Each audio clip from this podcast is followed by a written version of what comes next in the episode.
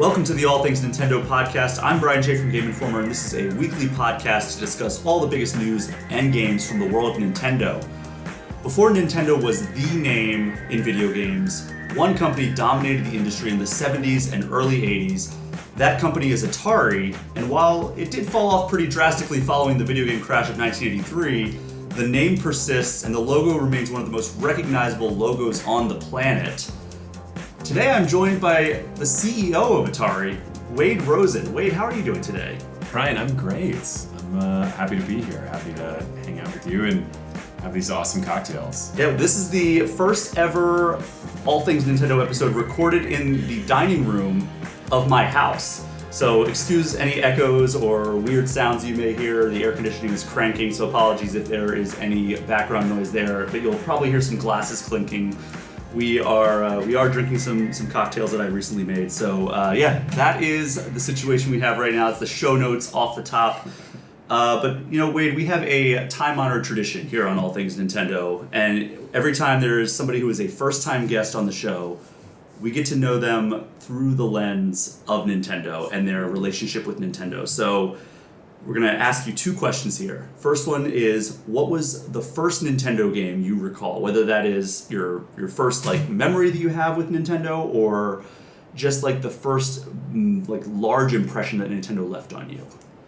Yeah, um, that's a pretty easy one, and it's probably the common one, but it is Super Mario Brothers. And I remember being at a friend's house, watching them play it, and being absolutely mesmerized by a comic book come to life or a storybook come to life. I, I I'd never seen anything like it, and I, I didn't even really know what I was seeing or how to process it at the time. And uh, I don't know how old I was. I wasn't in school yet, but it is one of my earliest memories. Actually, is uh, watching Super Mario Brothers. So not only is it my first Nintendo memory, it might be one of my earliest memories. Period. Yeah, I mean, I've talked about it on this show. Like, I mean, I'm sure people did not listen to the first episode at this point, but like, you know, my first memory is going to my aunt and uncle's, or like one of my first memories is going to my aunt and uncle's house, and you know, one I don't, I don't know which one happened first, to be honest.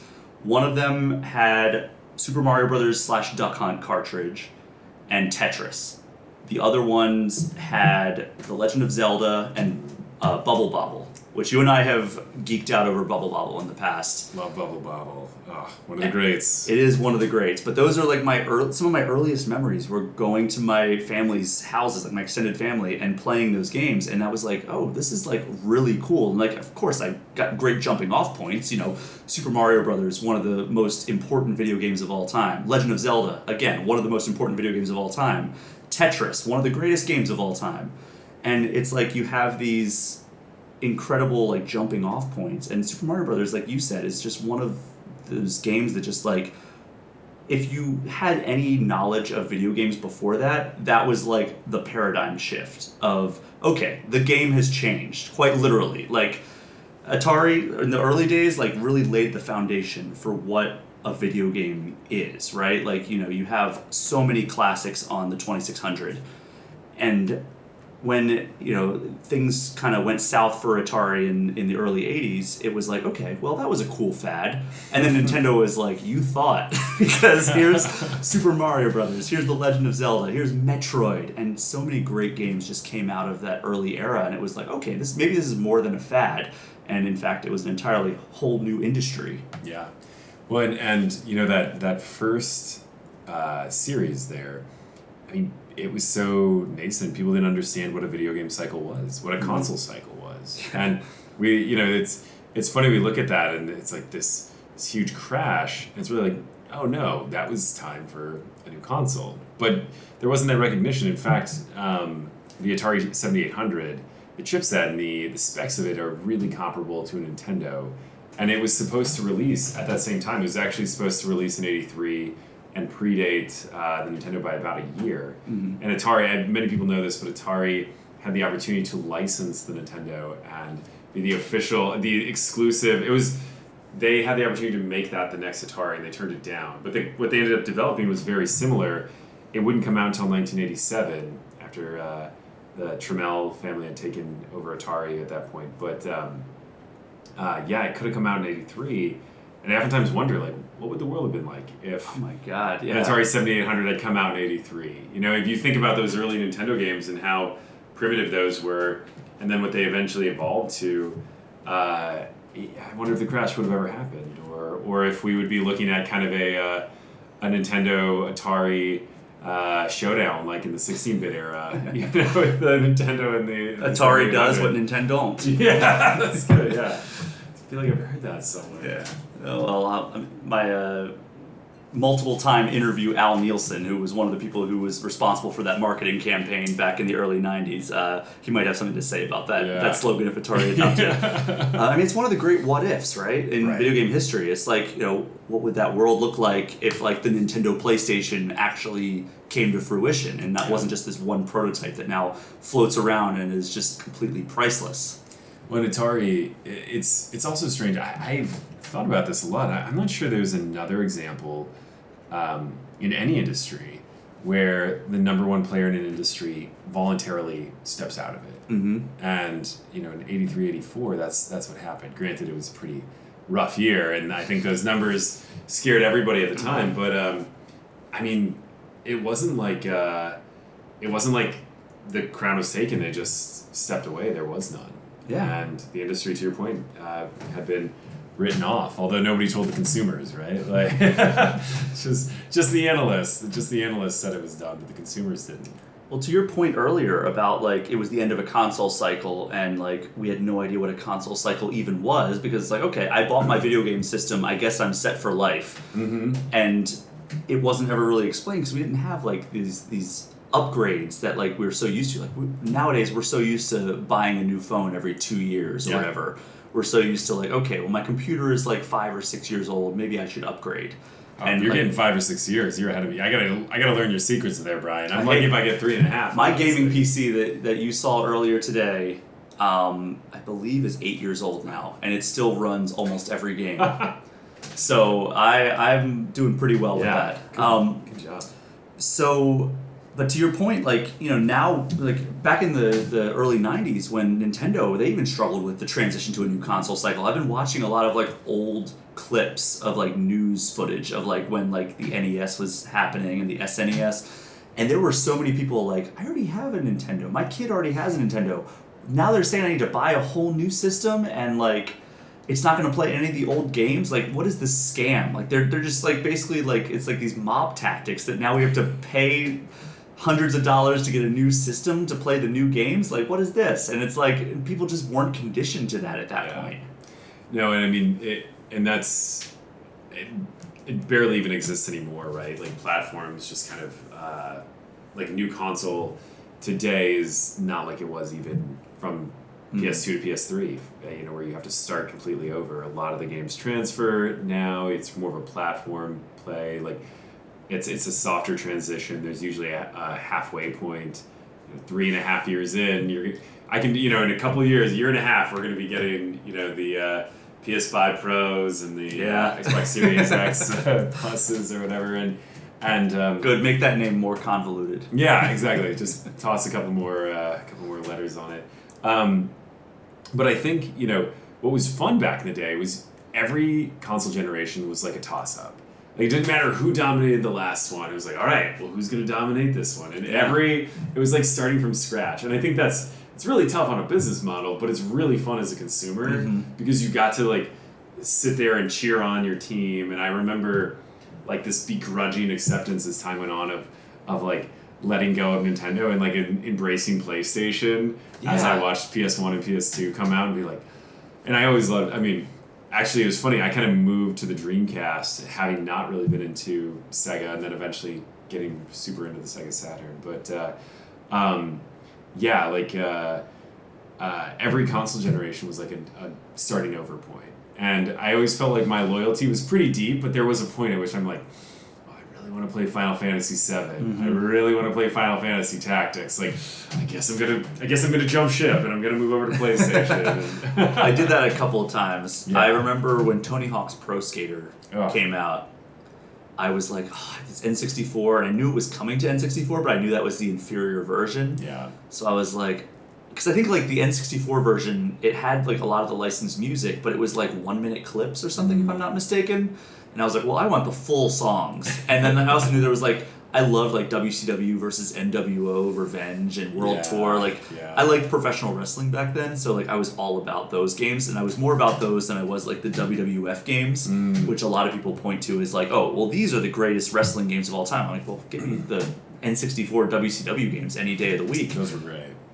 But like, I wasn't even into wrestling, love those games. they were so much fun. That's why I had hope actually for the AEW game because it's made by the same developer that made those, and they used those WCW games on N64 as like their point of inspiration. really.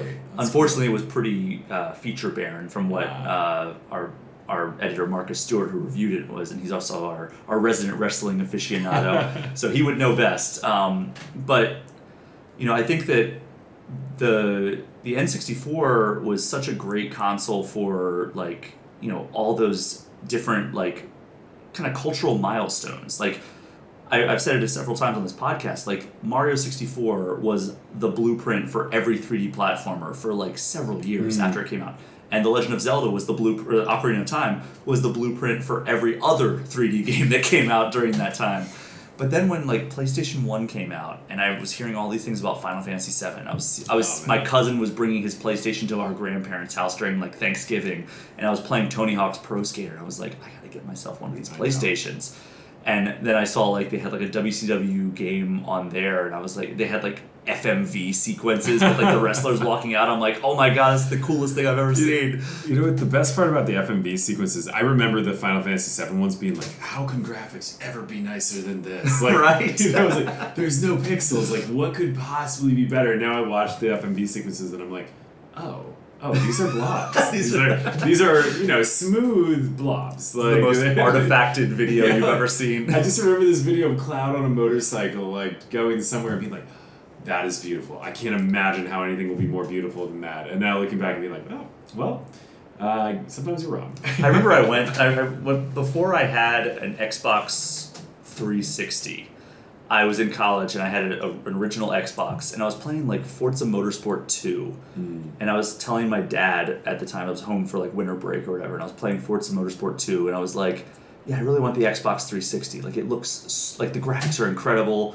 And he looked at the Forza Motorsport 2 that I was playing as like as I was telling him this, and he's like, "How would you ever need graphics better than this? This is like the greatest game. I, this is the greatest." Because I used to play games with my dad all the time. We played SNES constantly, and like so the N64 was where, where he kind of fell off because he was like this controller is too Yeah. complicated for me. I don't know about Fair navigating point 3D too. spaces. Fair, fair point. Yeah. Like that was a big that was a big leap for a lot of people. Yeah. Like, if you didn't grow up with it, it's like learning a new language. Like if you didn't like learn it in childhood, it is so much more difficult learning it as an adult. I mean, I'm trying to learn Spanish right now, and it is it's very difficult. uh, but meanwhile, I learned French in high school, and that came a lot easier. But you're better than me in, in general. Languages were never my forte. But like I, my I, I got my dad Overwatch because he he they called me like back in like I guess it was like 2017 or 2018. They were like, we want something to play VR, and I was like, well, the one I I, I thought this in my head. I was like, the system that like probably requires the least amount of me acting as their IT guy is going to be the PlayStation VR. Like if I give them, if I tell them, hey, get an Oculus Rift, they're going to be calling me constantly, be like, oh my god, like the PC won't recognize this driver or whatever. Or if I get them the HTV Vive, or HTC Vive, they're going to be like losing their minds trying to set that up in a room. So I was like, all right, get a PlayStation VR and a PS4.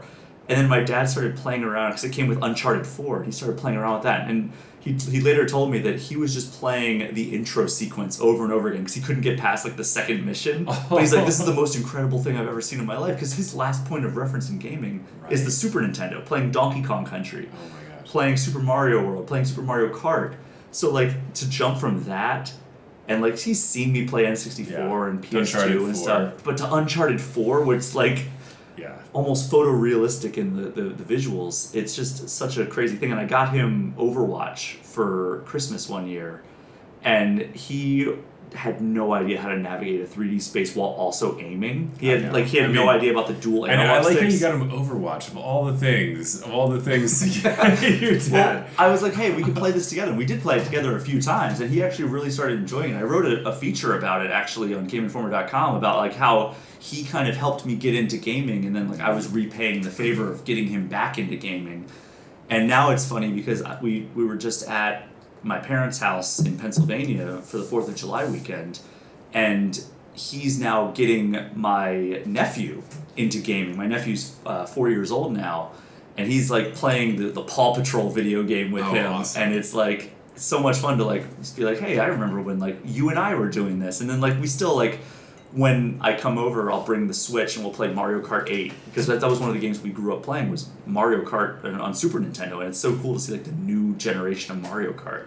You know, and, and uh, a friend of mine told me about this thing that um, that someone he knew was doing with their children, which I thought was so smart. And if I have the discipline, I'll do it with mine. But uh, to slowly introduce them to games, so rather than just drop them in the deep end with like these beautiful photorealistic graphics Mhm. every year to like keep them in a like a time period or a decade or so it's you know they started with like Atari games and then they moved up to Nintendo and then Super Nintendo and so like as they're going through they're actually you know they're they're playing some of the old Ultimas even you know and stuff uh, just these really classic seminal works and moving through this this time frame and and then you know you kind of build up to your Uncharted Yeah. Four so to speak I mean because I think I think what you're describing also is like we're kind of touching on the human condition a little bit, which is like when I played Donkey Kong Country, it was mind blowing, and or you know Mario or Final Fantasy VII,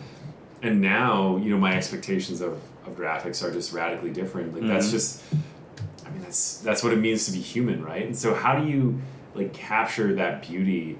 In the simplicity of something like Breakout, which has had entire books written about it. I mean, entire books have been written about Breakout when that was originally made, and and and yeah, like how like what do you do to get back to that that point? And I, I don't know what the answer is. Like it, I, there's probably not an answer. It's not like good or bad, but I do think there's like you know being in in this position at Atari, it's giving me an opportunity to go back and just really play things and and. Uh, and just enjoy them and, and be like, oh wow, like River Raid is cool. Like I, I never played River Raid before. Like River Raid is great. Like Yars is a personal favorite, Berzerk and and uh, and I've really grown to love them. But what would it have been like to play those as like my first games? Probably would be an entirely different experience. Oh, for sure. And I think Yeah. you and I were approximately the same age. Yeah, yeah. We got lucky in that we came of age with gaming, I think. Like Totally. I remember the NES Oh, yeah. before the mm-hmm. SNES existed and the SNES and like you know, we kind of came along like our awkward There were, years. I remember Atari. with- I remember there were Ataris every, you know, like when I was growing up, and I'd go over and be like, "What is this? This is like a Nintendo. The Pac-Man's not doesn't look great, but uh, We you got know, a Pac-Man. we got a Pac-Man right here. And I'm holding my Pac-Man 2600 cartridge and uh, notoriously a bad port. Notoriously bad. Notoriously bad. Those also ended up in the desert. Little known fact. I think, I think some Pac-Mans ended up there. Uh, obviously, Wow. ET, a lot but of ET. a lot of ET. I think a fair amount of Pac-Man. There were a few others that I think made made an appearance out in the desert. But uh, uh, the other ports, they they figured it out though. I mean, it's kind of crazy to play these late in life um, Atari Twenty Six Hundred games. It's like playing. You know, Dragon Warrior 4 on the Nintendo, you're like, what is this? Like, this is unreal compared to where, like, Final Fantasy was, you know? And, uh, like, playing some of those those very late games, like California games, is just beautiful, or um, Solaris. It's just Mhm. these really mesmerizing works of art. So uh, yeah, it, it, it is funny to like be like, well, this is as good as it could get, and then a couple years later, you're like, oh no, wait, we can we can crank out a little bit more here, racing that beam. Yeah, and like it's interesting that like we kind of went through our awkward years approximately around the same time that Sure. the games industry did because you know what the transition to 3D. what was the awkward years for you? What, what do you think they are? I'm for curious. gaming? Yeah, yeah. I think the transition to 3D Like the jump, because like Mario 64 nailed it. Yeah, yeah. Ocarina of Time nailed it, but not a lot of developers nailed What, that are you jump. saying to 3D. Bubsy 3D didn't nail it? that is a game that Atari is proud to own, and I can't wait to someday put a Bubsy 3. I'm joking. I was gonna say, where's the where was that in the Atari 50 collection? Bubsy 3D. Bubsy 3D deserves its own like breakdown and uh, what happened segment.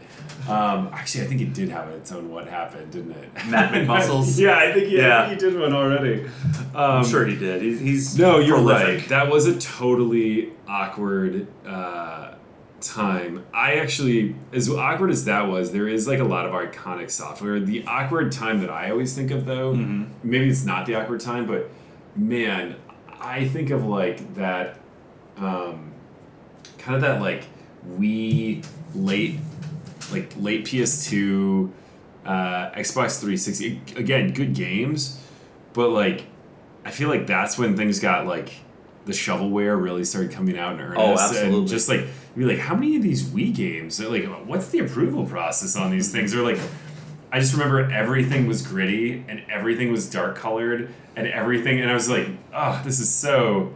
And and yet like it was all a shooting gallery and it was all very like earnest, but or not even earnest, but just like like very dark and like with no levity whatsoever. And you're like, I like I, I like I like things as dark as the next person, but you know I usually like it a little tongue in cheek. That was just like.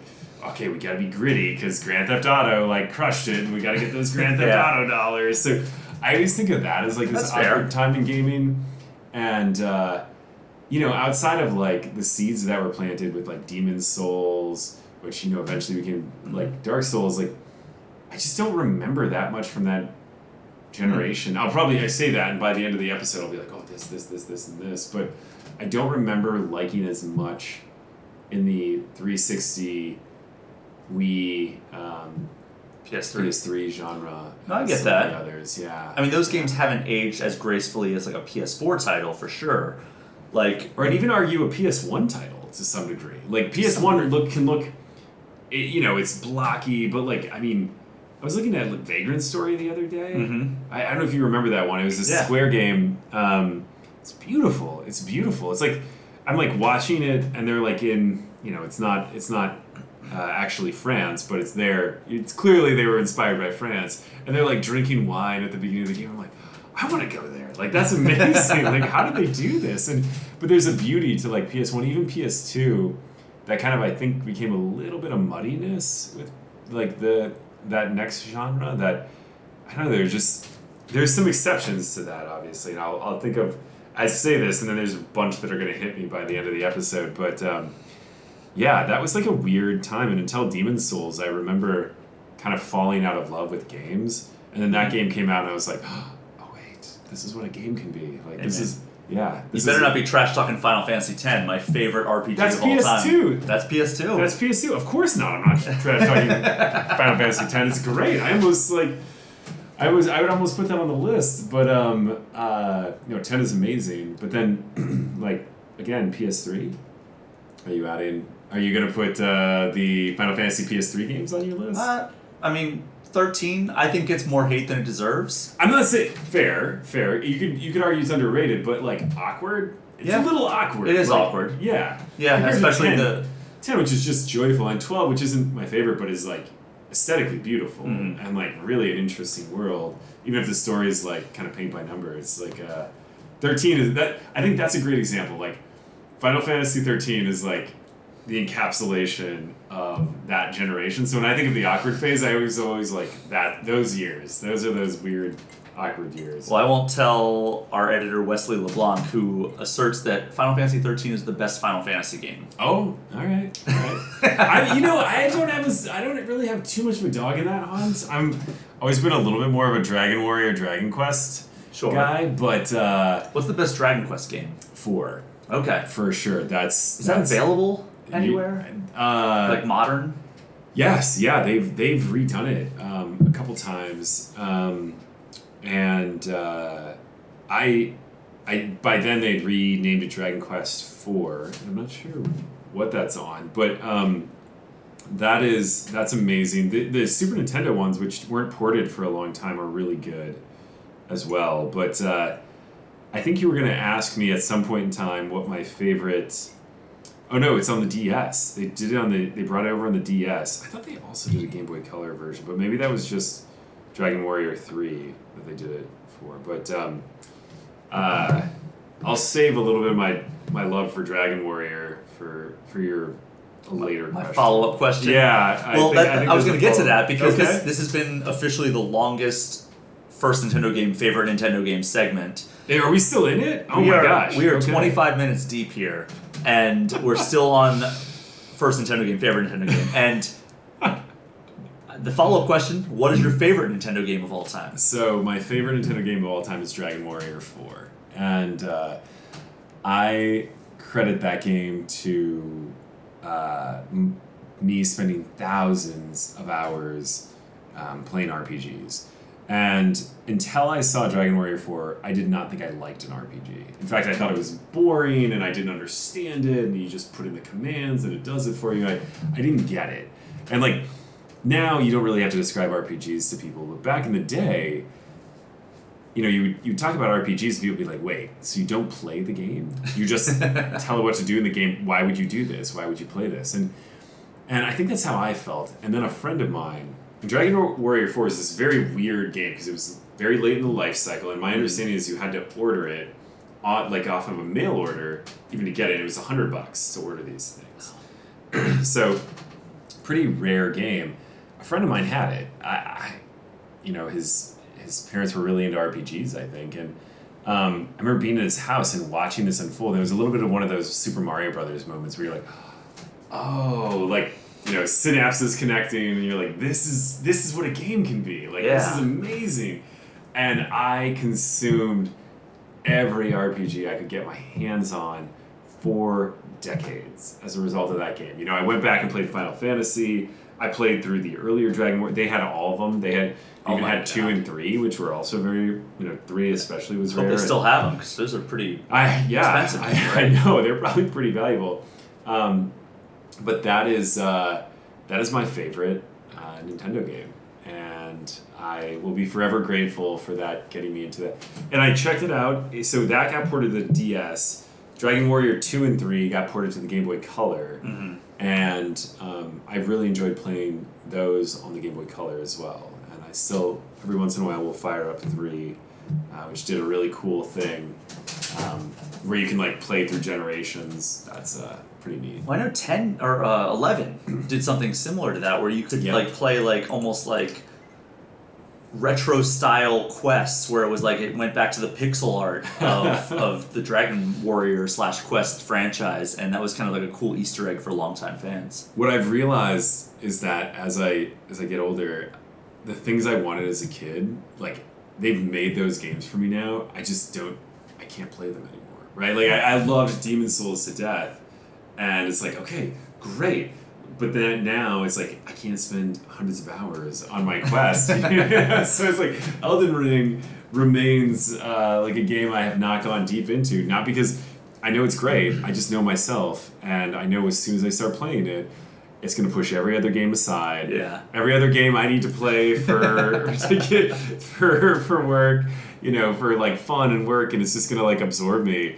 Same with the Dragon Quest today, where I'm like, want to play these things, but I need like.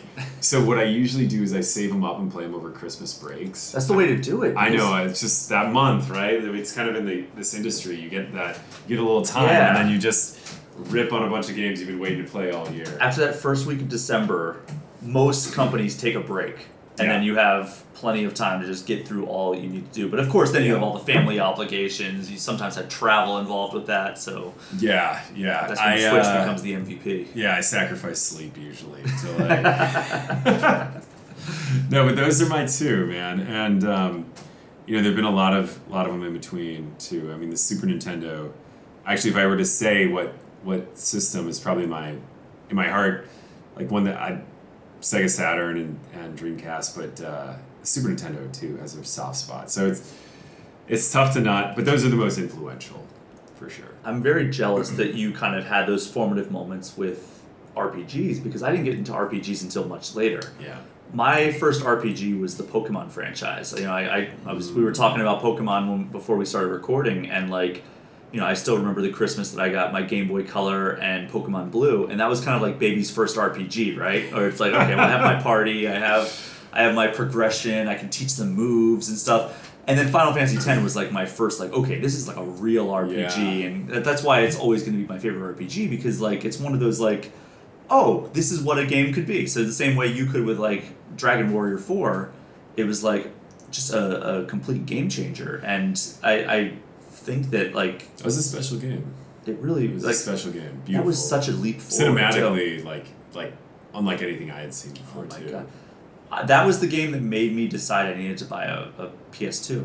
I was at a friend's house for like youth group or something like that, and he was like, "Hey, check out this game that I got," and it was like Final Fantasy X, and I was like, You're like, okay, "This yeah, is what video real. games can be." yeah, like, exactly. And there was one of those like, oh, graphics will never be better than this moments. And obviously, like you go back and play it today, it still looks good, it's aged well. It's aged well It's- for uh, definitely a 22 year old game.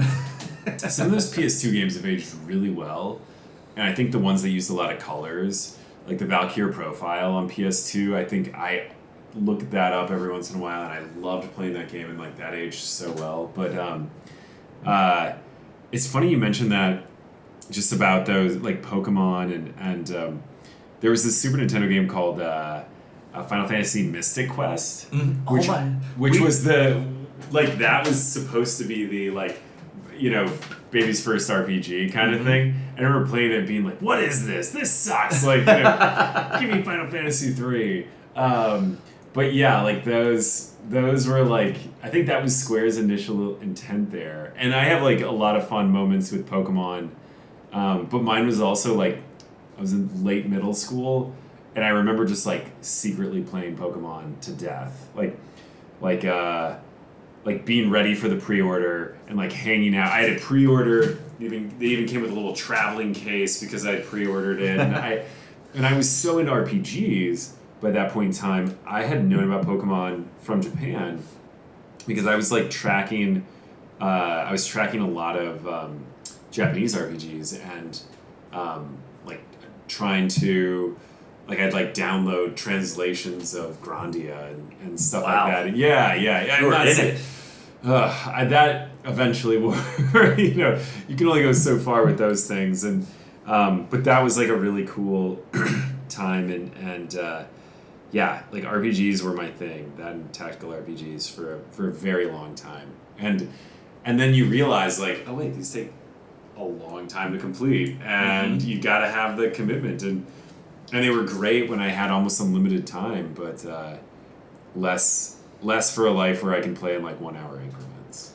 Yeah, it, it's very difficult because like also RPGs like if you put them down like if you get busy in life and like all right I'm not gonna be near my console for the next Oh. two weeks Totally. you might as well just start over Yeah. because there's so such little grace there in terms of like I need to like remember what's going on in the story I need to remember what's going on with the, the controls like what attacks did I just unlock that I need to like remember how to use in like my strategy in, in this battle And and I have a general rule of thumb where like if I have to keep a to-do list, I just don't want to play the game. I, I can't or I Yeah. just literally can't. I have an actual to-do list in my life. Like I don't need I don't need you know and, and I remember playing Witcher 3 and I had like a running note going of like all this stuff I needed to do and I'd open it up and look at my I'm like, why am I feeling stressed right now? Like my cortisol levels rising, like, uh oh, that's a bad sign. When I'm like I'm like playing my game to like to like uh, do chores basically. And, and Witcher Three is amazing. That's not to take anything away from that game. That is the game I would have wanted as a kid, right? Like Yeah. they made the game that I wanted when I was a kid. And then I, but I played it as an adult, and I'm like, this feels like chores. Like it's amazing game, it's beautiful, but I'm like keeping an active to do list. It's like got a little bit of a string attached to me at all times. It's like sucking my energy in the you know most Buddhist way possible. And so now I, I try to. I mean, I play a lot of games, um, obviously, but the ones that I play for for fun are just ones that I can like really pick up and play. And that's something I'll say about the Naughty Dog games is they're so linear. Like the story you can get you can kind of walk away from and come back to and it's not too tough. But there's not a like checklist of things to do. Yeah. You know, when you're playing Uncharted 4, you mentioned it earlier, like you're just going from beginning to end.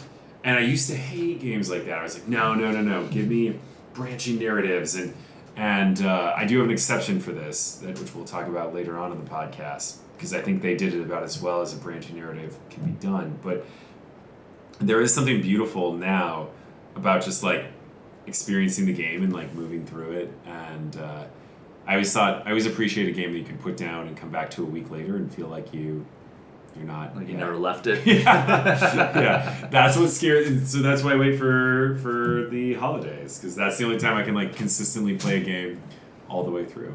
That makes sense. Yeah. So we have gone 35 minutes talking about just the intro question here. Isn't so this what your podcast normally is like? Isn't this what we normally do on podcast? this is what Brian and I normally do when we hang out. We just like play video games and talk about nothing, and then three hours pass. And, uh, Exactly. yeah. but I wanted to get a little bit into like, you know, your job. Yeah, Your, your history yeah. with Atari. So I guess kind of talk me through your history with this company. Like Sure. how did you how much affection did you have for Atari coming into it? Like what was your kind of view of the company before you joined? Like just Yeah. talk me through your history with Atari.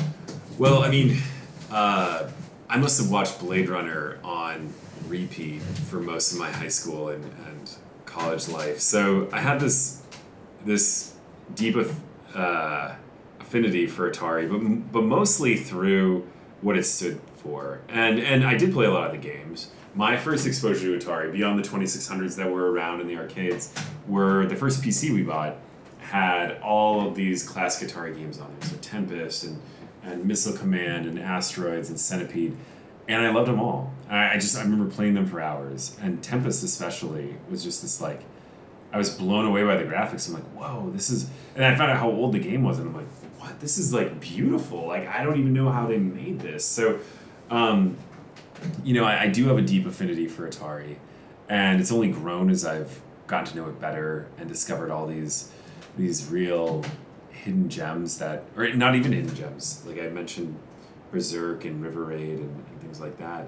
Um, but uh, yeah, what what brought me to it was just a love of video games, and I was at a point in my career where I uh, had the opportunity to go back into tech and to do another tech company, and which I had done a couple times before, or to move into video games, or to do something that I was really passionate about. And I stopped and asked, like, well, what what are you passionate about? What do you really care about? And the one thing that I'd been passionate about my my entire career life, really since the moment I saw Super Mario Brothers, was video games Mm-hmm. read about them. I played them everywhere I, I went. When I lived, didn't matter what country I lived in or where I was, they were always with me. Like if I was lonely, you know, there was Castlevania Symphony of the Night to play or something, and it just it was like this this beautiful thing. And and for me, I felt like I was ready in my career to do something I was passionate about Mm-hmm. because I had thought about it earlier and was really worried that if I went into something I was passionate about, it would kill my passion. Yeah. And so I decided to try it, to make a conscious effort. And uh, I started a retro video game company called Ziggurat Interactive. Mhm. Still around, doing really cool stuff. Um, for people who love Enclave, they just put out Enclave uh, a month ago. They've got a great game coming out called Slave Zero X, which is a uh, brand new prequel to the Slave Zero game. Um, They acquired the BloodRayne franchise, right? Oh yeah, yeah, yeah, yeah, yeah. So there's some cool stuff they're working on in the BloodRayne franchise, and I'll I'll let them announce it. I'm no longer you know involved in in that and, and the management of that, but uh, uh, they're amazing and they do really great work. Um, but that brought me in touch with Atari, and then the opportunity to step in and eventually run Atari came up through that, and uh, it was unexpected, but when the call came, I couldn't turn it down, and I'm really grateful to be here. It was, it still is. You know, it's we always joke it's the 50 year startup. Um, Yeah. it's, it's got you know it is truly one of the most recognizable brands in the world. Yet it's just, you know, it's uh, 30 of us just working as hard as we can to like make cool things and do interesting things and work with people that we we love and and think uh, and whose work we really respect. So yeah, that's that's what brought me there and what we do. Man, talk about a, a roller coaster there with Mm. like, you know, kind of coming into this role of this this company that had such a a reputation back in like the seventies and eighties and still is so recognizable to this day. I mean, look at Ready Player One. So many Atari references in there. So like it's still culturally relevant. But like how did you assess the state of the company like coming into it? Assess is a, you know, I, I would say I got the call and I chose to like answer the call, and then I think the assessment really happened. um, uh, the the company's changed a lot. Um, you know, when I stepped in, we weren't really doing anything in premium gaming. Mm-hmm. Uh, we had put out Missile Command Recharged, and that was about it. Most of our focus was on free to play gaming, and uh, we still do. You know, we still have uh, RCT Touch, which is a really successful free free to play game, and and you know something that we've put a lot of time and continue to put a lot of time and energy into. Um, but a big shift was just getting back to games. You know, it, I personally felt like Atari had become a company that was everything but games, and it just bummed me out. Yeah. I, I wanted Atari. I wanted to live in a world where Atari made games and made good games, and I also didn't, you know, want to make games that were the exact same as what everybody else was making. Um, Mr. Run and Jump, which you know, thank you for reviewing uh, recently, um, was a good example of that. That wasn't an Atari game, but there was an actual 2600 game built in assembly that was brought to me and Yeah. I played and was said, "This is amazing. It feels like Super Meat Boy. We have to make this into a modern game. Like if we can make Super Meat Boy on the 2600, we can definitely make it on the uh, you know PS5." And so like we you know to be able to work with the old IP to do games that are to introduce story and narrative and characters to games that didn't have that before, but also to have an emphasis on skill gating, on uh, you know on um, just drop in and play. You know, you don't need to like go in through a tutorial for an hour. You can just pick up Centipede Recharge and be playing it in two minutes with a friend, and it's easy and simple. Um, I just wanted to make things like that. Akka Arrh, you know, Yeah. to work with somebody like Jeff Minter to make a new.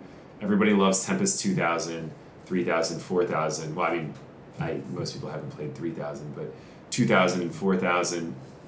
You know, be able to work with a legend like that to just make a game that is so weird and strange and has never been done before and bring it to life that's that's ultimately what I wanted to do. So that was the that was the reason, and and um, and it was there wasn't a lot of that when I came on board, I guess. Or when when we started this up. I said I said me, but it was really putting together the whole team, Mm-hmm. and we built. You know, there are there are some great people that were with Atari before, and we've just built a really great supporting cast around a lot of those people too.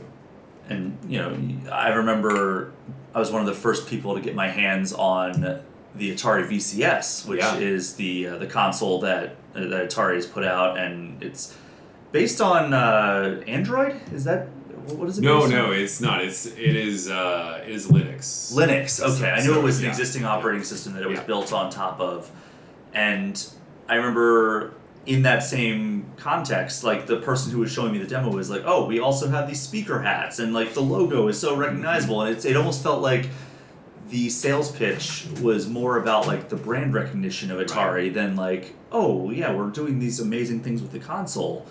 And I, I like that now Atari is branching out into these different, like actually creating games again instead of just like kind of reliving past glories. Yeah. No, and, and, and I mean, the brand is amazing, and it is a big part of what drew me in. I mean, Mhm. to have a platform to build something. I mean, I think I always say that, like, Atari is at home in a picture of the 70s and on Mars. You know, it's like you, you can see it anywhere. You know, it works in the past, it works in the future. It's this, like, futuristic retro feeling, and to have a brand and a and a platform to build something meaningful is is uh, invaluable and and I don't I never I'm like so grateful for that that said um, there was a really large focus on everything outside of gaming Mhm. and and while we still do a lot in licensing and in hardware, if you're not making great games, like what are you doing? You know, I mean, You're a we're video game company. right? Yeah, ultimately, we're supposed to be a video game company, you know, and so we really hold ourselves to like making great games. That's that's what we like challenge ourselves to do, and that's what we try to do uh, day in and day out, and then the rest just comes as a result of that. And one thing you've done a lot of was has or has been finding great partners to work with. You know, like Yeah. you can create good games as Atari and like have internal developers, but like you worked with Digital Eclipse to work on the Atari 50 collection. I, I still to this day hold that up as probably the greatest compilation of retro content that's ever been released. Yeah. And then Mr. Run and Jump's another really great example of that. And you know, working with Jeff Minter on Akka Arrh, like Mhm. You're finding the right partners to put out Atari branded content, and I think that's a really smart move. Thank you. And and um, another one I want to throw out there is Night Dive, uh, right. which you know we were able to acquire earlier this year. Uh, they also worked with us on Blood, so we were Mhm. pretty familiar with Night Dive. We knew who they were and how they worked, and we just were really impressed. And they shared that retro sensibility. You know, anyone who's played System Shock, uh, you know, it's the reviews are like you, it's really interesting to read those reviews because people who played old school FPSs always rate that so highly because it's not a shooting gallery. It's not holding your hand. It's it's very it, like I wouldn't be surprised if shock like becomes a term that that gets Yeah. used, you know, and and but it for people that are kind of used to being transported from like one setting to another to another mm-hmm. and you go through a shooting gallery it's a very like it's a very uh, jarring experience but i just was so amazed with everything they were doing in retro beyond like with their remasters with turok and and uh, rise of the triad that just came out to like new or i guess remakes from the ground up like system shock. Um, but we got to work with them on blood and that was a studio that we were just so impressed with. We wanted them to be a part of the fold and yeah That's such a smart move though, because like it's very difficult to cultivate talent, create a culture that is able to create like these incredible games, but working with the right people who already have that culture, already know how to make right like the the correct games. Like Digital Eclipse is a great example of that. Like they have such a love and such a history and such a respect for that history within the games industry. Like they know their stuff about Atari. They, I mean, they obviously did a ton of research for putting together that that uh, that compilation, and also you know uh, finding all these amazing artifacts from the past and everything. But they had that built-in love. It would be like if somebody asked me, like, "Hey, can you do like a historical deep dive on Sonic or on on Mario or Zelda?"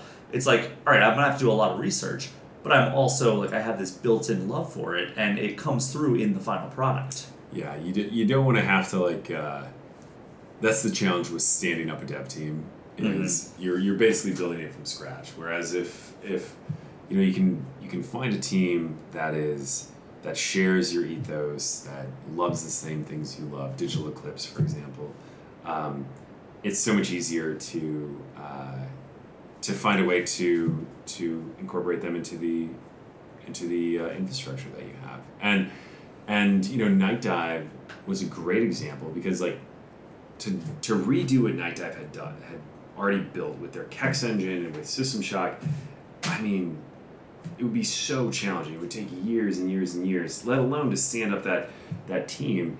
And so to be able to bring them on but to allow them to operate autonomously and to you know, work on the projects that they want to work on and um, but also to be able to rely on their expertise it's it's a no-brainer. And hopefully we can do more of that in the future Yeah, I mean, you just published that game from Graphite Labs with uh, Yeah. Mr. Run and Jump, which it, it fits into the identity of Atari as well, which I think is important. It's not like you know in the past we've seen the Atari name slapped on like Test Drive Unlimited, and it's like this doesn't really feel like an Atari game, but like it says it's an Atari game. Well, it was an Infogrames game, right? Like, Yeah. that's the uh, you know, and it, I always I challenge the team with that a lot, which is um, you know Atari. Everyone ignores the two thousands for Atari, and it's a shame because the two thousands were. I mean, say what you want about Infogrames, it was amazing in its time. Like, Oh, I love Test Drive Unlimited. It just didn't feel like an Atari game, of course, you know? yeah, because when I think Atari started to mean nothing, like Mhm. that's and that's the real work that we have to do to make sure that doesn't happen, right? Like Test Drive Unlimited is great. Like should Atari publish it? Probably not. A brand that might be you know under the Atari umbrella. Absolutely. I mean, we don't own Test Drive Unlimited, so that's a maybe a, maybe the wrong example, but like you know that's a part of why Night Dive is such a great. They they share the same ethos. Mhm. We you know we both have a passion and a love for retro gaming, and yet like it makes more sense to have Night Dive publish an FPS than to have Atari publish an FPS. Mhm. That's what Night Dive is known for. That's not what Atari is known for. And and the 2000s were this great time. I mean, there was so much great content that was put out by Infogrames in that time period, but it doesn't feel like people forget it because it doesn't feel like Atari. It feels like something else because it really, when you put Atari on a retro collection and on a uh, tennis game and on a Terminator game and on Test Drive, what does it mean? It doesn't really mean anything anymore. It's just a, a label that's big and broad, and, and I think having a more in the video game space, having a more specific label that means something very particular is more valuable than having something that stretches across all genres. Yeah, and it, it fits in with the identity, like, you know, Vector Sector, mm. part of the Atari 50 collection, but it's an all new game developed by Digital Eclipse to fit in with that collection. Totally. It feels like a natural inclusion in that. Just like Mr. Run and Jump feels like a natural inclusion of like the Recharge series. Yeah. Like those feel like they are definitively Atari products. And I know that like, you know, maybe in 2030 Atari's publishing like modern AAA style titles, but like as people kind of associate the Atari franchise with like a particular or the Atari uh, name with a particular genre or a particular art style or a particular gameplay style, those fit as naturally as any like publisher could possibly hope for. Yeah, and I mean, who knows? In 2030, we, we might be publishing AAA games. Maybe a brand that we own is publishing a AAA game.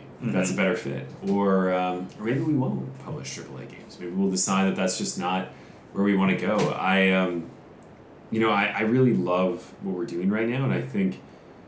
I think that comes through in the work, you know, that comes through in the reviews. It comes. I think that maybe that's the, you know, the, what I oftentimes say is like, well, just judge us on what we end up making. And hmm. if you look at it and, and like what we've put out, it's you know they're they're good games. They're really fun, great, and they're the type of things that that I want to play or that like people on our team want to play, and, and me included, where I can like.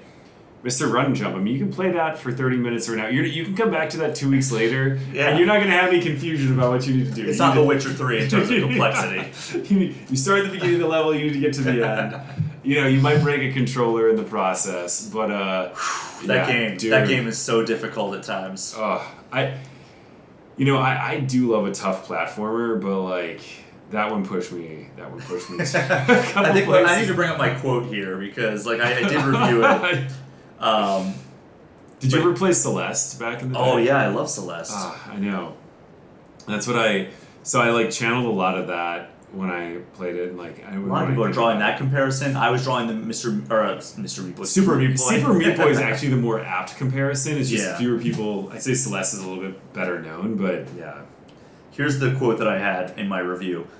The challenges that await will have you screaming in frustration until they have you shouting in triumph. that was good. Yeah, I remember that. One. That was good, Brian. But yeah, like that's that's so true for that game because it is such a challenging. Like I want to throw my controller. Th- like I don't care. Like if the the Switch Joy-Con tell you to put on the wrist strap or whatever. Yeah, yeah, yeah. That Joy-Con's going through the TV. Well, in, in that game, that game it was like this is gonna be the like the ultimate skill gating game. Mm-hmm. We're not going to like, you know, just because you like grinded on it for a really long time doesn't mean you like this to, to like progress. Like this is skill gating, and um, I mean there's a few things that it does to kind of like help ease things, but like it really like when you get through it, we wanted that to feel like a sense of accomplishment. Oh, and, it absolutely did. and I think this- that's the beauty of the Atari, and even in the Nintendo, like there was a lot of just pure skill gating that allowed that like you couldn't advance until you figured out how to clear this specific thing. it's it, like I always say like I'm not the biggest like Soulsborne fan. Like Right. I got into Bloodborne for a while. I Oh, got yeah. into Elden Ring for a while. I've never gotten into a Dark Souls game. And I, people are always, oh, you just don't like hard games. It's like, no, I love Mr. Run and Jump. Yeah.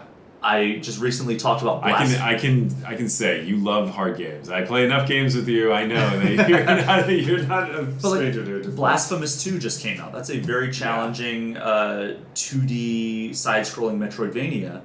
I had a great time with it. I've talked about on my uh, on the eShop Gem of the Week. Yeah. I've talked about Sundered. That's a very difficult, challenging Metroidvania uh, style game. It's got to be come down to like the, the tightness of the gameplay, and, and I I love what From Software is attempting to do there, and like what they do accomplish. I just don't think that the difficulty gels with the gameplay style for my personal tastes. Let me ask you this: Did you play Demon Souls back in the day? I did not. And, and I and I'm only asking that because I have this thing sometimes with movies where if people are like raving about a movie and then I go see it, I'm like instantly on guard to what I'm experiencing. Where Yeah. I'm like, all right, like this, this is just this is too much. Like this has been pushed on me too much, and so I'm usually pretty. Try to be a little defensive contrarian and- on it. Yeah, almost a little bit, right? And like, and I can see like with Dark Souls, the like just the like the hype around Dark Souls was so massive, and everyone talked it up to such a huge degree Mm-hmm. that to get in there, you're kind of, you got to be like expecting the greatest thing ever to some degree, and it still is like deeply obtuse and like very frustrating. The controls are like you know you'll walk off cliffs half the time and everything. I think like if I started playing it now, I'd kind of like be like ah I don't know if like I don't know I don't know what everybody's talking about, but like you know I came in having played Demon Souls and even and, and the Armored Core series before Yeah. that, which I was really a big fan of. Are you gonna play the new one? Oh yeah, yeah. I'm looking forward to that one. I mean, I, like they're never great games. They, at least back in the day. Now who knows? But now you know it's the developer that brought us it's the new From Software. Elden so, Ring and yeah. Bloodborne. So But man, I used to love Armored Core. I played, uh, I played all of them. I like on the PlayStation, the PS2. Like, um, I just thought they were such. Uh, there was even a Japanese only Dreamcast game. I, Yeah. I'm gonna butcher this called Frame Gride. I'm not sure if uh, Frame Gride. I know that sounds. I think it's G R I D E. Like, but um, that was really fun and cool. And it was like, it Frame was like, Gride. Yeah, I found yeah, it. and it was like um, it was uh, it was like those games, but you were kind of it was like a little bit of you had swords and stuff, so it was like mechs mixed, mixed with like medieval. It was great. Yes, that's it. Yeah, beautiful Yeah. cover art too. It is cool cover art. Uh-huh. Yeah, and um, I picked that one up in, in Japan and just like really dug that game. But um, uh, yeah, so I kind of came into it like knowing what to expect. But even I, at a certain point in time, was like, all right, like if everyone's telling me, like, it's kind of like Rick and Morty. Like, I love it, but if somebody's got a tattoo of Rick and Morty on their arm, you know, like, like well, I'm never gonna be that big a fan. Like, Yeah. I gotta like deal with somebody like you know, kind of waving, like really waving this thing in my face. And so I think Dark Souls took on a little bit of a. It became such an obsessive game that it kind of ruined the title a little bit. No, I get that for sure. And I remember in my early 20s, I had kind of this contrarian rebellion against the Zelda franchise. Because, you know, I, I grew up Oof. loving the original Zelda. I loved the crap out of A Link to the Past. Ocarina Yeah. of Time was my favorite game of all time. But you have all these people, like, I remember in my early 20s, it was like, all right, well, Wind Waker's the greatest, and Twilight Princess is the greatest. And I remember being like, it just feels like the same formula over and over and over again. And of course, I wasn't digging deep into it. I wasn't the biggest GameCube fan. Right. I, I wasn't like a, a big Mario Sunshine. I didn't I didn't love Wind Waker initially. Now I, I think it's one of the best Zelda games ever made. Yeah. But like I kind of lost out on the GameCube era when it was happening because I was too involved with like the original Xbox and Oh, we had PS2. PS2, yeah. PS2 was I mean PS2 in terms of sales on, I wiped mean, the yeah, floor with everything. Yeah, it was unreal. Yeah. Um, Beautiful. But yeah, like so I, I kind of went through this phase of like, well, what are we like still doing with the Zelda franchise? Like every Zelda game is the same, like it, fundamentally. And then like you know, I orig- I eventually learned the error of my ways, and you know, two of my top three f- or my, my top two favorite games of all time are both Zelda games, in both in Breath of the Wild and Ocarina of Time. Yeah. And I mean, Tears of the Kingdom is probably in there too, if I'm being honest with myself. so have you had a chance to play Tears of the Kingdom? I, I have not. That's another You played Breath of the Wild though, right? Oh, of course. That's why I haven't played Tears of the Kingdom. Because I have played Breath of the Wild. Because you know what Oh, commitment it requires. I know what's gonna happen. I know what's gonna happen, and it's gonna get so messy. I need like a couple international flights, and a It's a cheat code for flights. I will Dude. look down for 30 minutes playing Tears of the Kingdom, and I'll look up and be like, oh, two hours have passed. Just yeah, landed in Amsterdam. Uh, no, I mean, it, that's that's where I'm gonna like. I got into Breath of the Wild on, in on on a European trip. That's what it, it's got to be the answer because that's the only way it works. You know, you're in hotels at night, and you know after long days, you want to wind down a little bit. But um, no, I, I know myself, and so I am saving Tears of the Kingdom. Uh, Go in as blind as you can to that Oh. because I have not read anything. don't look up anything. Like there were even things that like we talked around that are fundamental aspects of it. When we did like our review of Tears of the Kingdom on this show, we didn't talk about a very specific thing that makes up a very large portion of the game. Like we Yeah. want people to like explore this for themselves. Now we talk about it pretty openly. Right. So be careful what you like watch on YouTube and who you listen to and But you know, I had a similar experience with Breath of the Wild. I kind of fell out of love with Zelda. And it was on a whim. I was in Europe and I was just sort of like alone and kind of having a rough trip. Mhm. And, um, and it was like, ah, fine, I'll pick up Zelda. And I remember firing it up in my hotel and I, I couldn't believe it. I couldn't believe it. And that's so that's one of those moments where you're like, wow, this. It, I'm not saying anything new, right? Like, like this is so. This is just fact at this point in time, which is why I don't bring it up much. Yeah. It's also why I don't. I, I'll bring up Demon's Souls, but not not Dark Souls, because it's like people talk about it like it is fact, and it is fact to some degree. But it's annoying when it's pushed on you to such a high degree. You did mention Bloodborne, which is like my personal favorite. It's my personal favorite of the Yeah. Soulsborne. Like again, it's not my genre, it's not my developer. aesthetics of it are But Bloodborne is the cool. closest I ever came to like getting really into. it. I think I put about ten hours into that game, and I got through Father Gascoigne, who everybody's like, "Oh, that's the big skill check." Like once you get through that, like you're you're golden. yeah. And I beat him, and then I was like, I went into the swamps, and I was like, "Nope, I don't need to play this anymore." I'm done. Like there were snakes jumping in the air and like biting me, and I'm like, "This, I don't want to do this." That I rarely platinum a game, and that was one of the few that I like set because it's it's a commitment, and I usually like would rather play more games than like play it all the, a game all the way to completion Yeah. to platinum, and and uh, that one I did because I just wanted to see everything and discover everything, and it was so like. But I also, again, I know like if I get an Elden Ring, it'll probably be the same, and like I. Oh, it's gonna be like the Tears of the Kingdom fear that you Yeah, have, where it's like you're just gonna get absorbed because. and, and I'll be reading about the, the mythos online and like checking out oh what does this mean and what does this mean and what you know and it's it's a you lose sleep I lose sleep over it and so I have to be very careful but that's also partially why I like simple games now like Yeah. I, I mean when I was younger I wanted complexity because my life was simple and now my life is deeply complex and I want simplicity because I I don't really have the I mean I, I want I think as humans we want the opposite of what we have. And Always. yeah. And and I feel like most of us have complex enough lives. You know I, I don't need to read like pages and pages although I, I would never trade that bloodborne stuff. Like it was so it was so cool. But uh, I don't know if I need to like unveil an entirely new world in Elden Ring Yeah. and read pages and pages of like backstory and everything because that's what I'll do but I um, mean, there's so many times that I sit down to game and I'm like, all right, I want to play something super complex. I want to get into an RPG. I want to play Final Fantasy 16. But there are even more times where I sit down and I'm like, all right, I just want to get into the action. I don't want to think too much. I'll fire up Vampire Survivors. Yeah. That's like my go-to. Like I don't want to think too much. I don't want to read anything. I just want to like jump in, Yeah. kill some enemies, power up this guy to be like just an unstoppable killing machine. And it's just such a great turn off your brain experience. And that's what I need sometimes. But other times, you know, I do want to play the Persona 5s. I do want to play the Tears of the Kingdoms. I do want to play the Witcher 3s or the Yeah. Final Fantasy 16s. And it's just like those are the times where those types of games come into play. and I and not that like the reason why at Atari and it- but we do focus on narrative and characters and things like that. We just are very selective when we do it. Mm-hmm. But um, one of the reasons why we do focus a lot on you know, these vampire survivor s games, it's a really good. I, I've never put those two together, but that's a great analogy. Is because I feel like it's underserved. I feel like you know there are like I have Elden Ring and Tears of the Kingdom and you know and God of War and a bunch of other stuff that I can kind of like go into when I want to, but I don't have a lot of things that I can just fire up and play.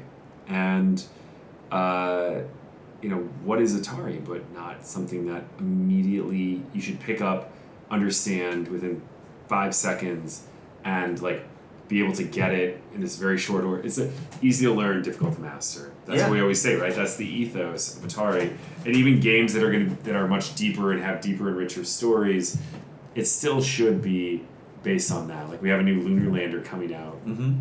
but it still is. There's there's complexity. There's like narrative, and it's and it's done by a really great team, uh, and the team that did Cris Tales, uh, Dreams Oh. Uncorporated. Yeah, I liked Cris Tales. yeah, yeah. So you know, so it's kind of in, incorporating that storytelling and those aesthetics, but as at its core, it's the you know it's Lunar Lander.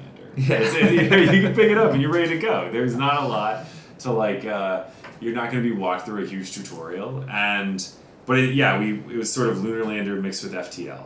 That was the the idea and the the premise behind it. I'm like, I, I personally love FTL. I think it's one of those great great games that Yeah. uh, maybe gets overlooked, but. Uh, uh, It didn't at the time, but now it no, I guess yeah, I, I, I should. It didn't get overlooked. In retrospect, it is now. Just, like, you don't hear people talk about it much, and I still don't know if there's anything that's ever quite come come up to that level of like challenge and easy to pick up to play gameplay. So yeah, Mhm.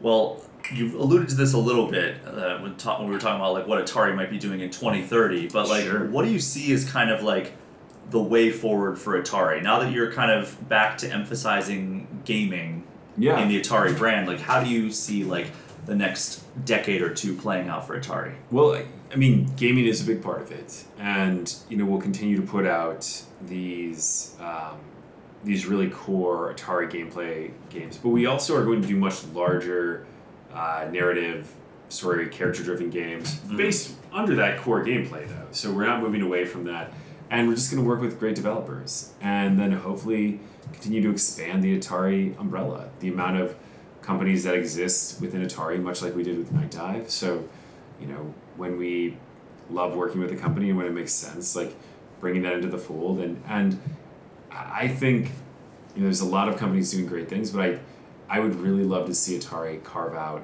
a meaningful niche in retro gaming. Mm. I just think, you know, and in software, hardware, everything. Um, I feel like that's a place where, you know, people think of the brand, it immediately goes, and then it can grow and expand from there. Mm-hmm. Um, but on gaming, I, I oftentimes feel that that's a very natural evolution. Um, but you know, we're, you know, on hardware, um, the VCS, we recently partnered with uh, another hardware called Polymega, which is beautiful and amazing, and uh, I was just blown away by it. But the idea there is to allow the VCS through the Polymega and an upcoming product they have coming out, be able to play pretty much every retro CD based console that existed. You know, and, and if it doesn't, play, you know, 3DO doesn't technically, or the Jaguar CD, but I think those are on the you know the roadmap. but PlayStation, Saturn, Sega CD, uh, Neo Geo CD, and then cartridge cartridge modules. So Mm. to kind of turn single uh, single points into larger um, larger retro uh, just expanding accessibility to retro content is a big thing we'd like to do It's such a an important thing nowadays. Like, Yeah. like there's so many. Uh, what was the study that the Video Game History Foundation put Yeah. out, where it was like 87 percent of like retro games or something like that are not accessible on modern platforms. well and, and what constitutes a retro game if you go back to like the ps1 era it's 95% right so i mean I think it's like 10 years was like the mark or the- Yeah, the, the exactly. line So- demarcation. Right. So so you know you're kind of looking there. Well, that's 2013, 2012. Like some of that's PS4 still. Like that's still available. Yeah. You know, some of that's PS3. Those are a little bit more or Xbox 360. A lot of Xbox 360 and Xbox still is. You go back to you know 2000s, 99. I mean, it goes downhill quickly. It does. And I, I think that's a shame. And and I would love to see. I just would love to see more options there. Why why not? Like I, I um, you know, it's it's not gonna be in my top five, so I'll bring it up. But like, I'd love to be able to play ActRaiser. Mhm. like, it's a great game, man. I'm fired up. And um, uh, so there's that. But then the other side of it is, you know, Atari as a brand. It is a really meaningful brand, and I'd love to see it more in pop culture. I'd love to see it uh, I mean, we do a ton in pop culture and licensing, but um, to see it in, in media in more meaningful ways. And I hope, um, I hope over the next decade twenty thirty, you know, it's a uh, it's a really large, meaningful media franchise, and that it has a lot of great sub brands underneath it. Awesome. Well, thank you so much for chatting with me about kind of your role at Atari, how you see the road forward. We are going to take one quick break, the only break of this episode, and when we get back, you're not quite off the hook yet because we're going to be doing definitive ranking and getting your eShop gem of the week. We'll All be right. right back. Let's do it.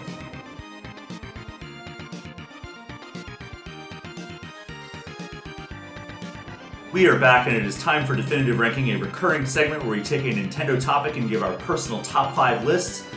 Since Atari has been reviving some of its most beloved IPs through its reimagined series and games like Akka Arrh, this time I want to get a list of the top five IPs you would wish to get revived. So start at five, count it down to one, give me like a sentence about each. Ooh, okay, so five, one is the most. Yes. Right, okay, so uh, number five, I would put Panzer Dragoon, and specifically Panzer Dragoon Saga. You have a Uh, copy of that for Saturn, right? I do, yeah, yeah, yeah. One of my all time favorite games. Beautiful, uh, weird, and um, like just a really unexplored world. Orta on Xbox was cool, but I would love to see another RPG in the uh, Panzer Dragoon world. Um, so that one, five. Number four, I'm going to do an FPS, uh, Spec Ops The Line. Ooh. Uh, yeah, yeah. Uh, I'm not. I don't play a ton of FPS, but when I do, I like them to be a little bit cerebral, and and I think about that game all the time. And I know it's not the best gunplay of any game, but it is, to this day, I think a a really well made, uh, deeply arresting version of Apocalypse Now. Yeah, it absolutely is, and it does. I mean, Heart of Darkness is another one that Yeah. they do a great job, um, kind of paying homage to in that game, and they make you feel some things in that narrative for sure. Um, number three, hmm, I'm gonna say Lords of the Realm, uh, specifically Lords of the Realm Two. Weird choice, but I don't play a lot of strategy games anymore, and I used to play them all the time. I love it, and I feel like a new Lords of the Realm is the kind of thing that would get me into a, uh, you know, a paradox style strategy game, and yeah, I used to sit in class and map out my plans in that game. So that's that's my number three. See, I would sit in class and design Mario levels. Yes. And Star Fox Ah. levels. That's great. That's much cooler. so that brings us to number two. Number two, uh, SNK versus Capcom Card Fighters Clash. What? Yeah, yeah. Uh, I put a ton of time on that Neo Geo Pocket Color game. By far my favorite Neo Geo Pocket Color game. Probably my favorite, uh, one of my favorite handheld games of all time. And there was one made for the DS, but it doesn't count. And I would love, love, love to see that. Hey, DS was a long time ago. DS is fair, yeah, that still would fall under this. Um, but man, that was cool. That was a fun, fun game, and I used to play with my brother a lot. Yeah. All right. So that brings us to number one. All right, number one um, is a bit of a cheat for me because I'm gonna put it in the same world as my uh, Switch uh, or my Nintendo Game of the Week, but it is Final Fantasy Tactics.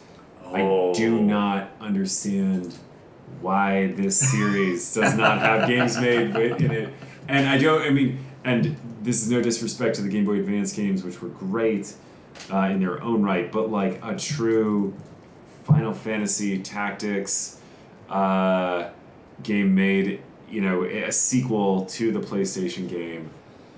I would absolutely play that. I would I would commit the time. I would carve it out even during non-holiday seasons to Wow. play that title. But it's that will flow into my my Switch game of the week, which is probably my number one uh, that I would like to see brought back. But they're all kind of the same thing, and they're all from the same team, so I think it's a twofer. So, have you played Triangle Strategy? I have played Triangle Okay. Strategy. Yes. What were your yes. thoughts on that? Because I know that was billed as kind of like a spiritual successor. Oh man. Disappointing. I Yeah. sorry. I, I I shouldn't. It's just it, it like you were talking about like baby's first RPG. That felt like like baby's Baby's First first Tactics. Tactics RPG. What I will say though, the um, like if you compare it to Final Fantasy Tactics or my personal favorite, which we'll talk about in a moment, but um, uh, I just the story, the way it unfolds, the ramifications, the like, Mhm. the way things are done, I, it just felt pretty weightless, and and then the the dialogue was rough. Like the dialogue was pretty inane, um, but the combat was great. Yeah. Combat was super great, and they'd set up these these really fun.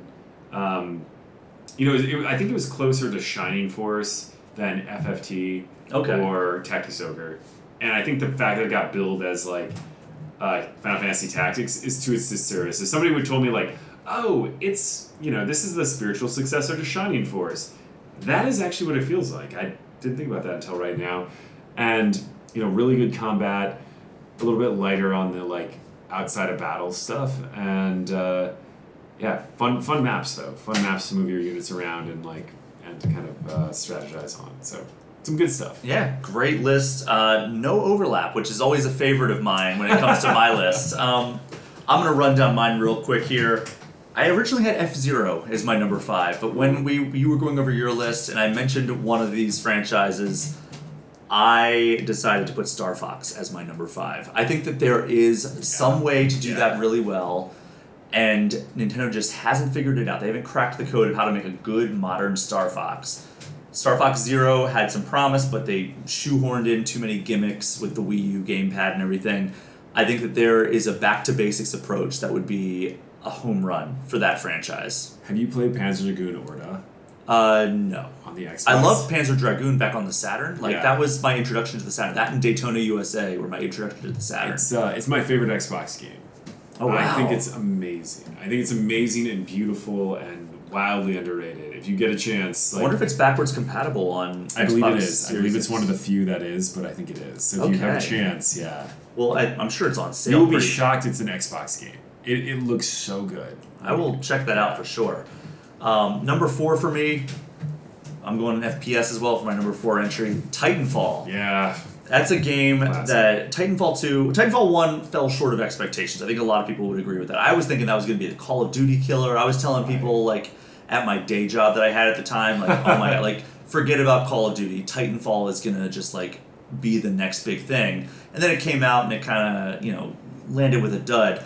Titanfall 2, one of the greatest first person shooter single player campaigns I've ever played in my Yeah. life.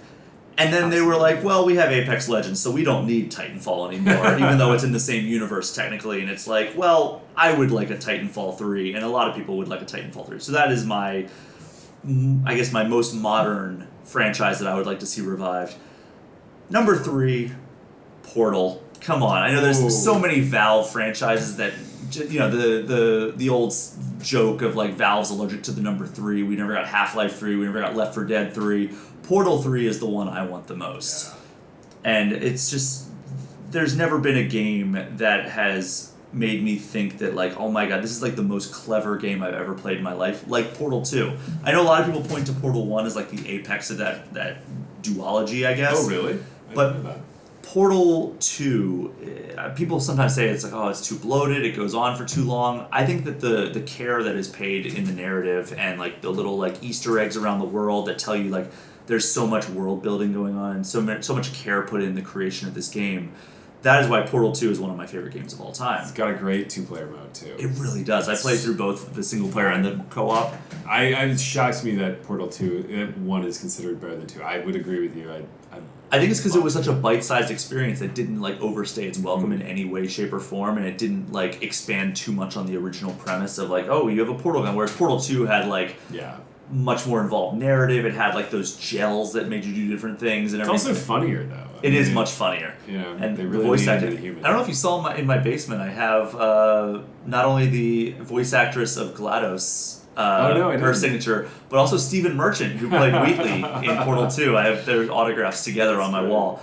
Um, let's go to number two. This is maybe my spiritual number one, but Power Stone.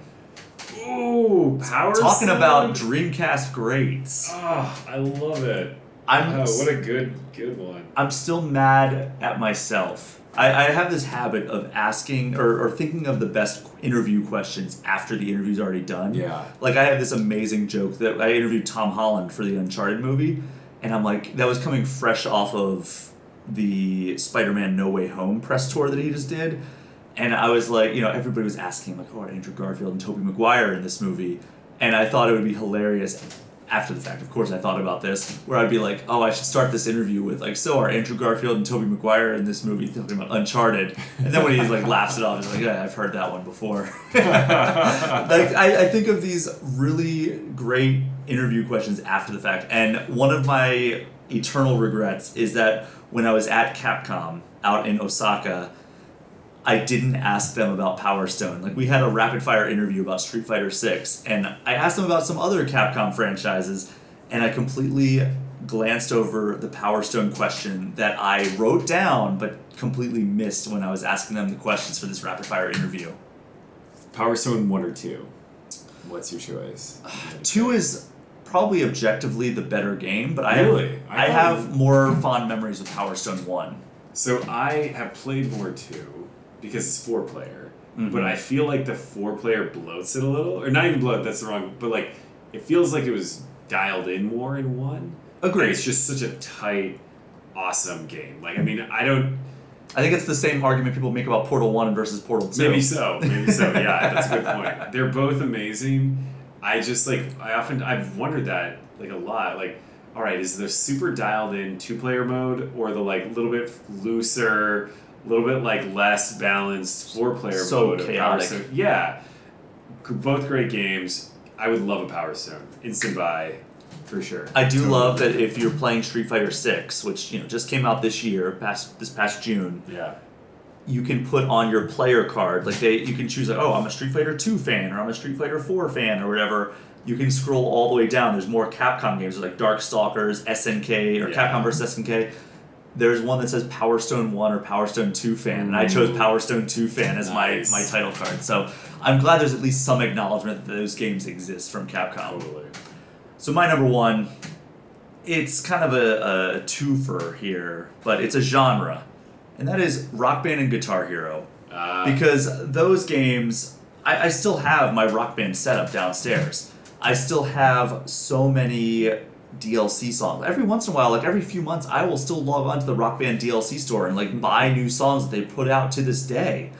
And it's like it's such a great like party thing of like oh let me have like a group of four friends over and we'll like rotate playing the different instruments and everything. they still put out music. They still day? put out songs, even though they were Harmonix was acquired by Epic Games, and they largely work on Fortnite like musical events now. But they still put out weekly rock band songs unreal. I did not to this that. day, and Wow. it's it's amazing. Like, and I, like I'll log on like again like every like three months I'll fire up Rock Band Four and be like, let's see what they have, and I'll end up dropping like twelve bucks on DLC Wow. songs because they've put out so many great like modern and classic songs. So yeah, I would love to see that franchise come back. I don't know if it ever will. I don't know if it's even smart for it to come back because the music licensing, I'm sure, is just a nightmare. totally. And I, I can't imagine like producing all those instruments in mass is a, a profitable business strategy in 2023. I mean that's why it's it's so hard to find those instruments now because the company that made them they had an exclusive they had a licensing deal with uh, Mad Catz Mm. and Mad Catz went under. And it was like, okay, well, now there's no way to get instruments. so it's like if you go on eBay, those guitars are just ridiculously expensive. Really? The drums are even more, they're even worse. Wow. So yeah, I would love to see Rock Band and Guitar Hero come back, if for no other reason than to get like a, a huge set of new songs, maybe a couple innovations along the way, and also some new instruments because they're so hard. I had to go through hell to get my, my new guitar after my old ones broke. Um, but wait, that brings us to our final segment here. Yeah. It's a quick one. It's one that you've been prepping for That's for months right. now. That's It is right. your time to shine here. It's the eShop Gem of the Week. A chance to give a shout out to a game that maybe people overlooked on the Nintendo eShop. What is your eShop Gem of the Week? Yeah, and this goes against what I said earlier, but this is a blast from the past. And Tactics Ogre is my eShop gem of the week. Um, and it all, it's also my twofer because the same team that did Final Fantasy Tactics did Tactics Ogre. And I would argue it's the uh, the better the game. I, I think it's just the deeper, a little bit more rich game of the two. Um, and Ogre Battle as a series of all games is probably the one I would love to see come back. So I really stretched it to six. But um, Tactics Ogre, I I played the PSP game when that came out, and to this day, I think it is the best remaster ever made. I it's my personal favorite remaster. The PSP version. Well, this is yes, this is an extension. This is a remaster of that. This is. Tactics Ogre Reborn. But I think it does branching narratives as well as branching narratives have ever been done. And Mm. you know, Detroit took a little bit from that, but like outside of that, like it, you basically you can play through all these various parts, but you can also un, you know rewind back to other parts, replay, so you don't have to start all the way from the beginning. Because I mean, the game is long and winding and deep and and you know punishing uh, if you really play it honestly and like don't reset and stuff. Yeah. And and um, it is a it's beautiful. It's just a beautiful experience.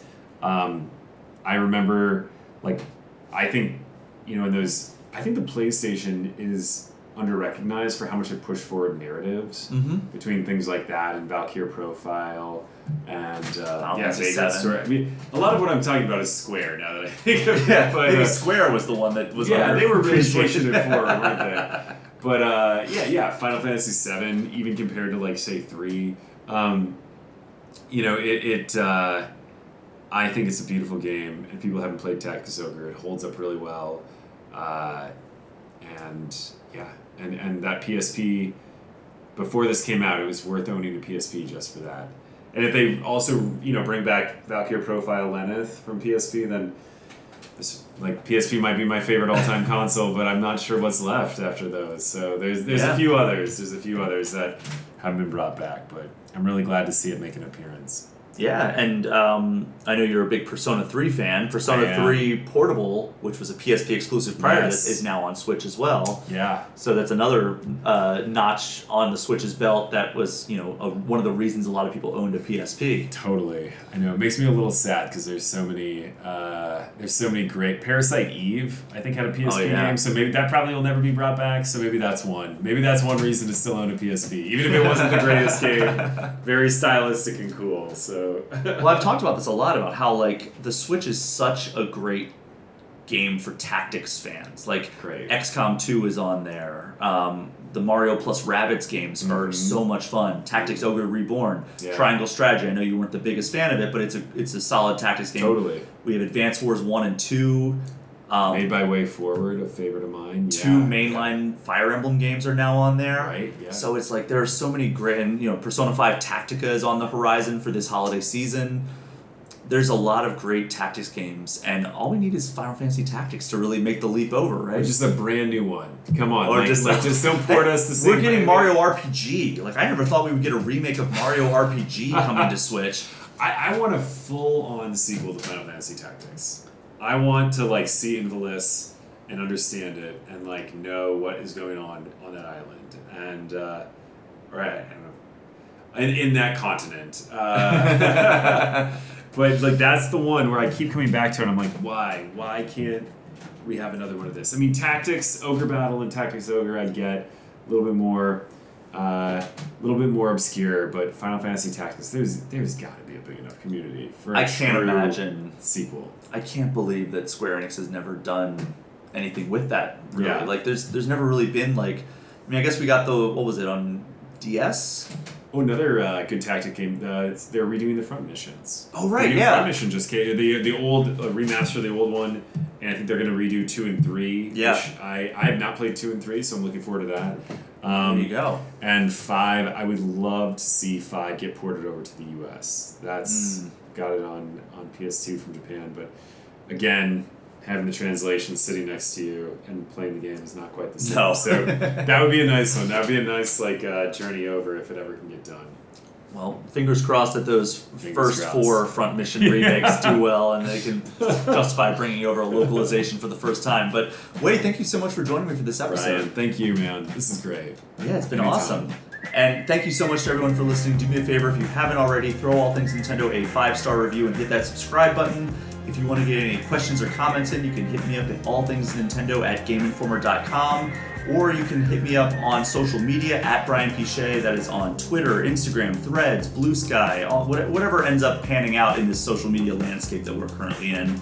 Um, and as always, you can join the Game Informer community Discord by subscribing to our Twitch channel, even just for one month. Wade, go ahead and tell people where they can find you online. Oh man, uh, I am not as online savvy as you, but you can go to Atari.com and see everything we're doing with Atari um, and our Discord page, and please follow us on our Steam publisher page, which is Atari. It's pretty easy to find, so that's where you can find me. That is our show for this week. Thank you all again so much for listening. Take care. We will see you next time.